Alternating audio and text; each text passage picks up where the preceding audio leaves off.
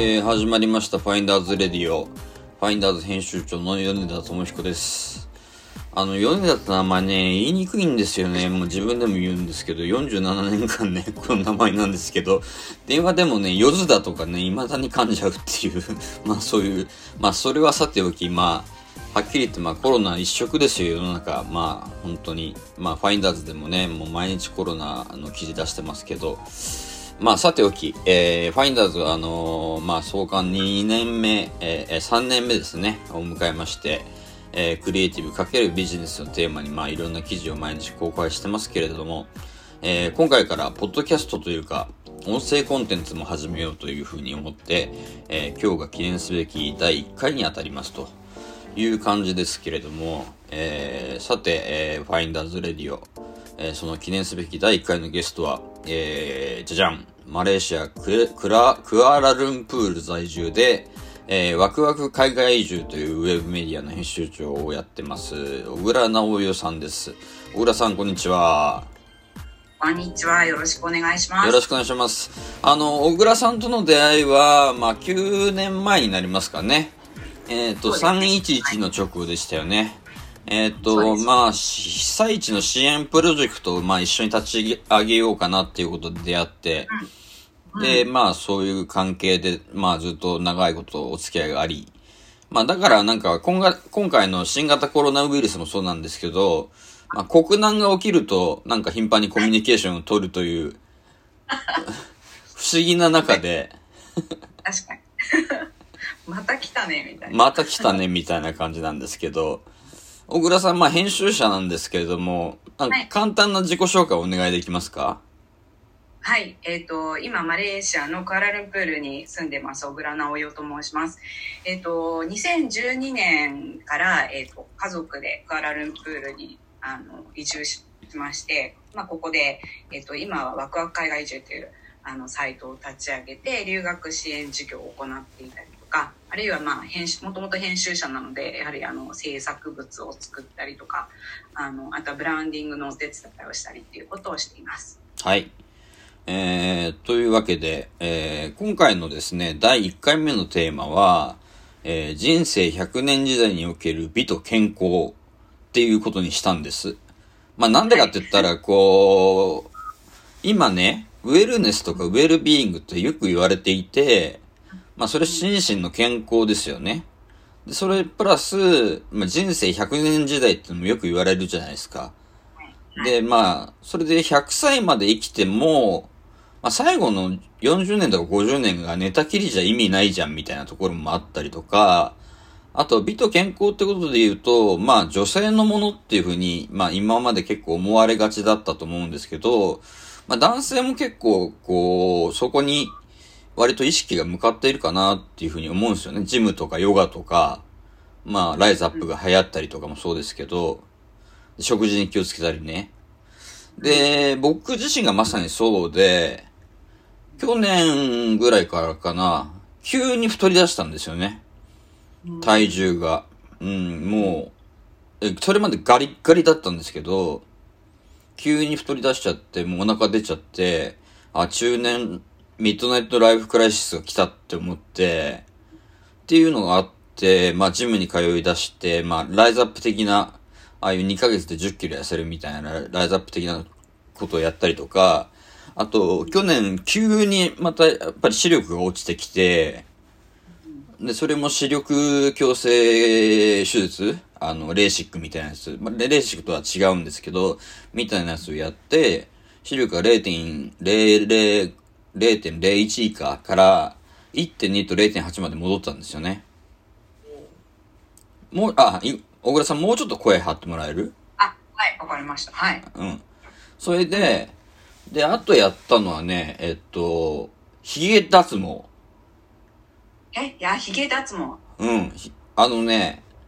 ある日、うん、あの、電車に乗ってたら、広告のななわりが毛にまつわるってことに気づいたんですよ。東京で。ななわり？ ななわり。要は、美容の、美容に関することで、女性は無駄毛のカット、男性は頭皮の エージーエー みたいな感じで、毛ばっかりだなと思って、で、まあ、毛ばっかりの産業が今すごい栄えていて、で、自分の人生も振り返ってみても、僕肌弱いんで、もう髭剃り当てると血が出ちゃうんですよね。で、その時間も行為も無駄だし、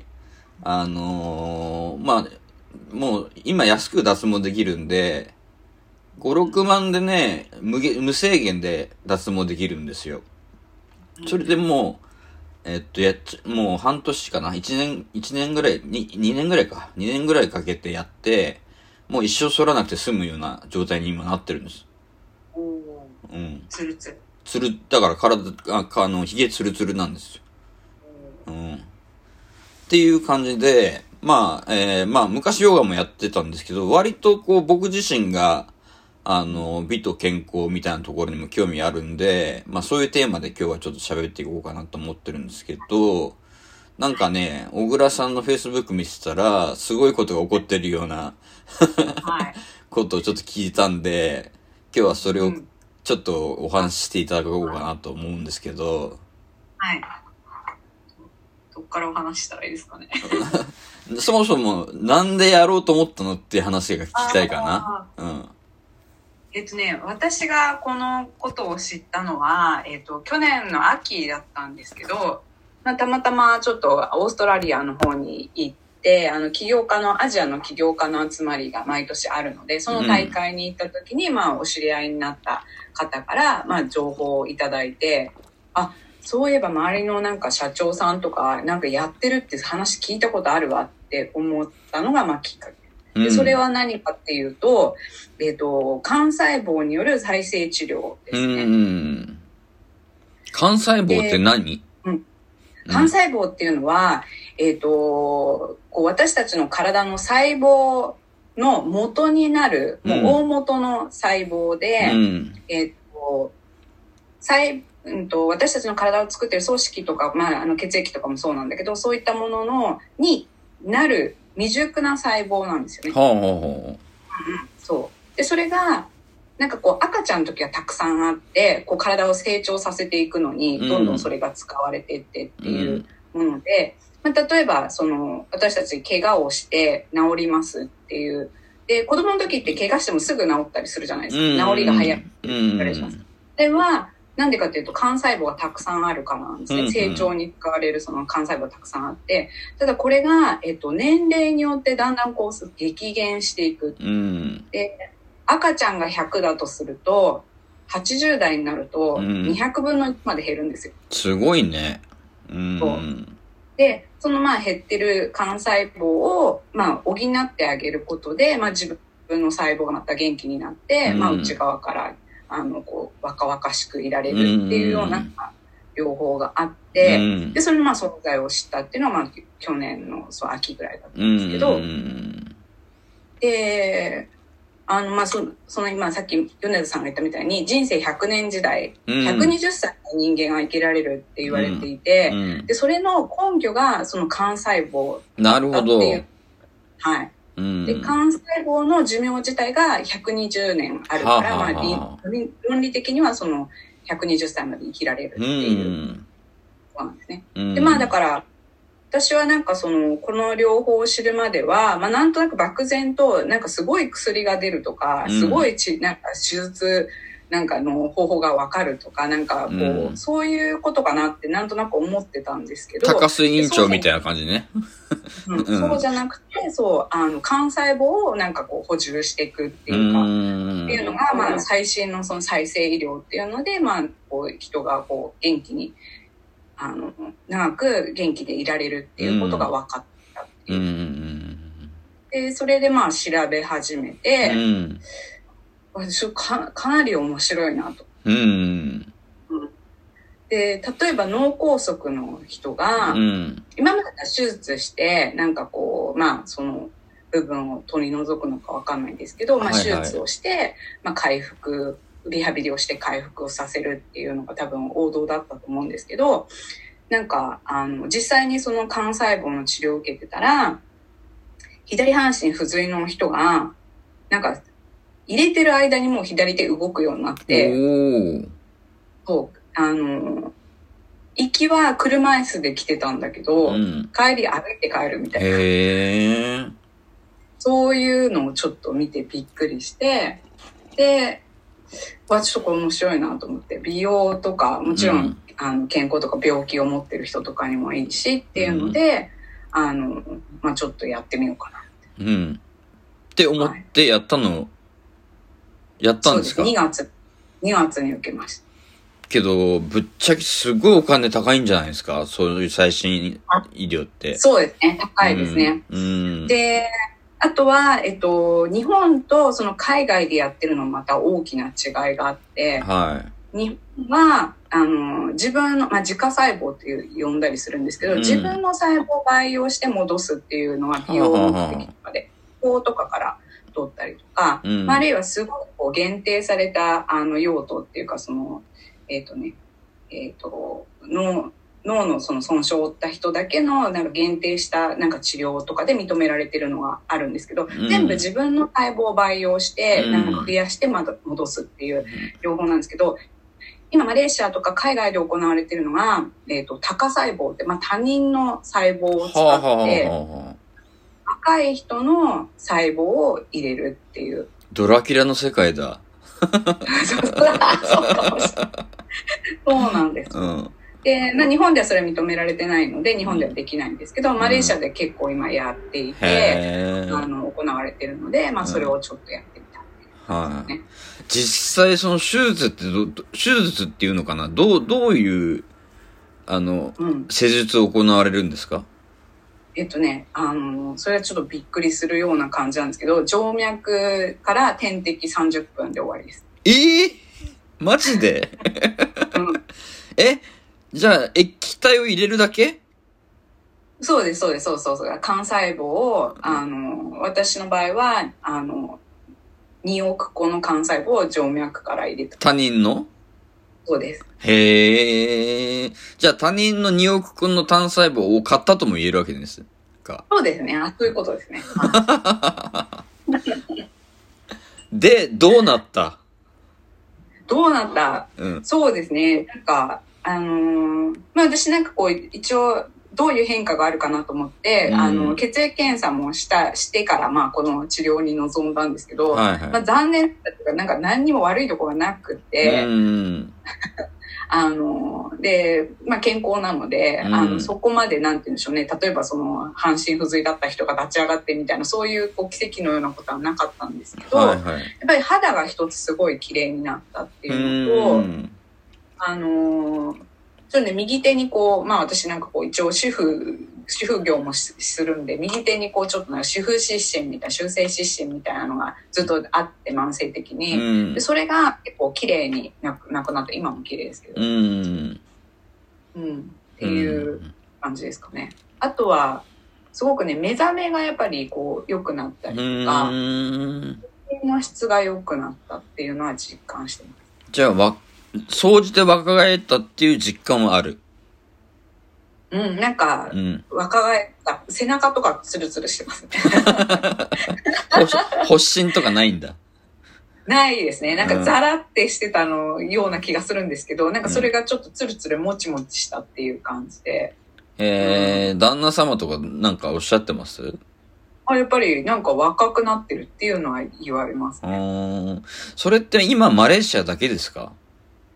えっとね、そんなことはなくて、マレーシアの他に、あとベトナムとか、えっと、あとどこだっけな、えっと、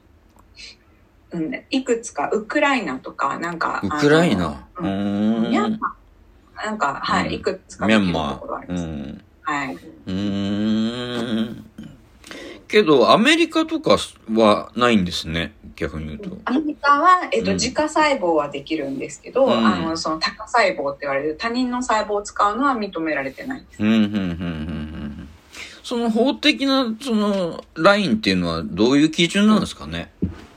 えっとね、それが面白いことに、うん、そんな静脈で入れるだけなんですけど、うん、移植、臓器移植の扱いになるからなんです。ああ、臓器移植か、なるほど。他人の臓器移植を入れ、なんかこう、うん、あの、まあ、移植するっていうのが、まあ、法律の解釈らしいので。なるほどね。日本もだから、幹細胞の移植とか、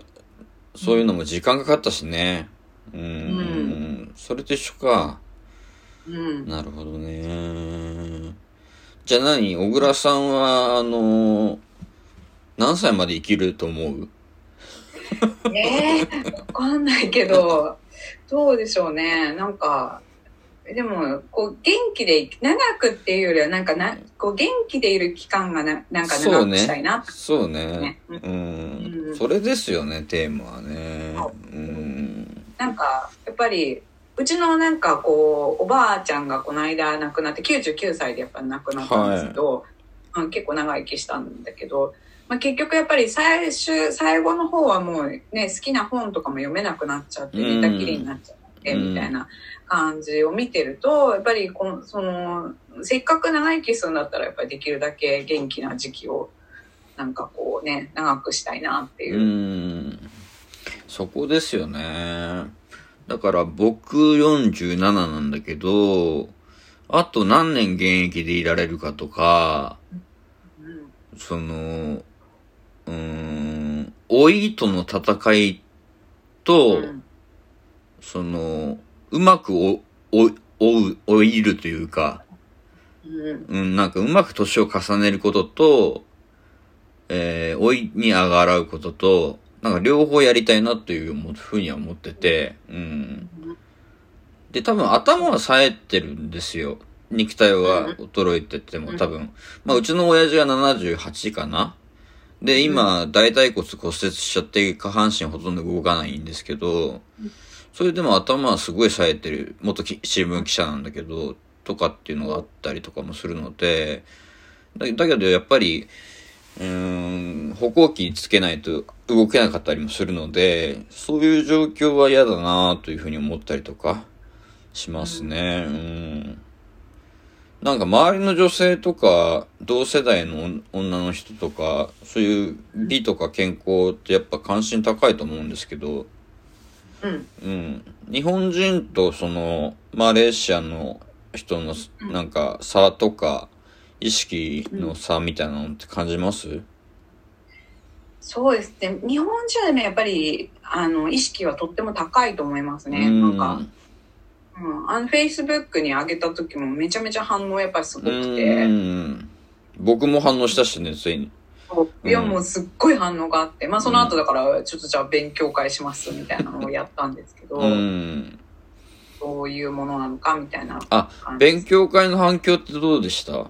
あ、勉強会もなんかすっごいいっぱい来て、オンラインでやったんですけど、うん、めちゃめちゃなんか参加してもらえて、うん、それでなんかいろんな質問が出て、で私はなんかまあそこまで専門家なわけじゃ全然ないので、うん、まあ実際にそのサービスを提供している会社の人に説明していただいて、うん、いろんな質問が出て、まあよくあるのがその副作用とかなんか、はいはいはい、別反応みたいな、その他人の入れて大丈夫なんですか、うん、とか。そういうのです。うーん、あの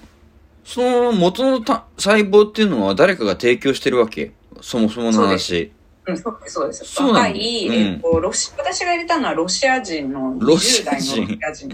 へー、すごい。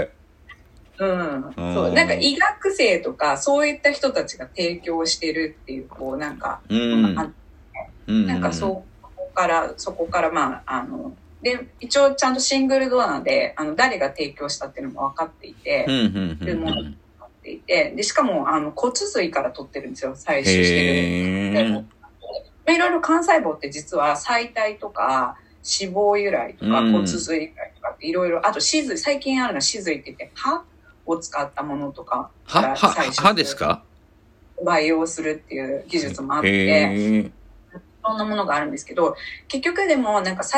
日本ではその直でその自分の細胞から培養したりするんですけど、うん、あの取れることは取れるんだけど、効果的にその脂肪から取るとその脂肪になるっていうのが決まってる幹細胞だから、うん、まあそこもすごい劇的な変化はないらしいんです。うん、ただ骨髄から取ると、骨髄ってなんかすごいプリミティブでも原始的な細胞なんで、うんあまあ、この後、その幹細、幹葉系幹細胞って言われてるもので、骨とか、うん、それこそ筋肉とかそういったものの組織になっていく、実際になっていくものなんですけど、ですごくこう、なんでしょうね、あの、いろんなものになっていくので、かなり効果が高いって言われて、うん、でかつ、えーと、骨髄ってその、えーと、なんでしょう、拒絶原体っていうのは拒絶原体がないんですよね。あの、うん、というのは、うんね、要は拒絶反応を起こすような物質が入ってないんですよ。ああ、はいはいはいはい。っていうのがあって、まあだから、えーと、今のところ副作用とか、うん、その、なんでしょう、えーと、拒絶反応みたいなのは、うん、あの、ないとされているというか、まあ、報告がないという。うん。じゃあ、えっと、かなり調べて、手術受けた、手術っていうか、それ受けた感じですか、やっぱり。そうですね、うん、なんか、うん。安全性だもんね、やっぱり、肝は。うん。うん、そのモチベ、モチベーションは、なんだった？若返りたかったの？アンチエイジングしたかったの？実験したかったの？あ、実験、実験。実験、実験みたいな。うん、なんか、うん。そんなに面白いことがあるならちょっとやってみようかな。うん。あとビジネスチャンスもありそうだしね。そうそう。なんかね、うん、あの、まあ、だからこっちで、あの、まあ、こっちにね、マレーシアに来ていただかないと受けられないんですけど、はい、まあ、を紹介するみたいなことは今後やっていこうかなみたいな、うんうん、そういうね、あのアテンド業みたいなこともできるかもしれないですよね、うん、あ、ちなみにあの お, お値段の話した方がいいですかね。はい、聞きたいです、うん、お値段は日本円でにひゃくさんじゅうまんえんです。うおー、けどさ、あの高須委員長が全身若返りで多分何億か使ってるんだよね。あ、本当、うんうん、それとかに比べたら全然安いですよね、うん、なんか、えっと、私のなんか周りの友達とかの反応だとやっぱりにひゃくさんじゅうまんえんっていうとみんなうってびっくりするんだけど、うんうんうん、あの会社の社長さんとかはやっぱり、はいはい、そのなんかそれで健康維持ができるんだったら、うんうん、別にその自分が元気で現役で頑張れるから高くなるっていう、はいはいはい、話もあるし、まあ、実際にその日本でも自家細その細胞を培養してっていうその脂肪細胞から、まあ、古い自分の細胞を培養してやる戻すみたいなのをやってるんですけど、まあ、それもやっぱりひゃくまんとかにひゃくまんとかかかるので、うん、そう考えるとなんかこう若いその細胞を取り入れられてしかもこう、まあ、骨髄でっていうのはなんかあるねみたいな感じの反応ですね、大体。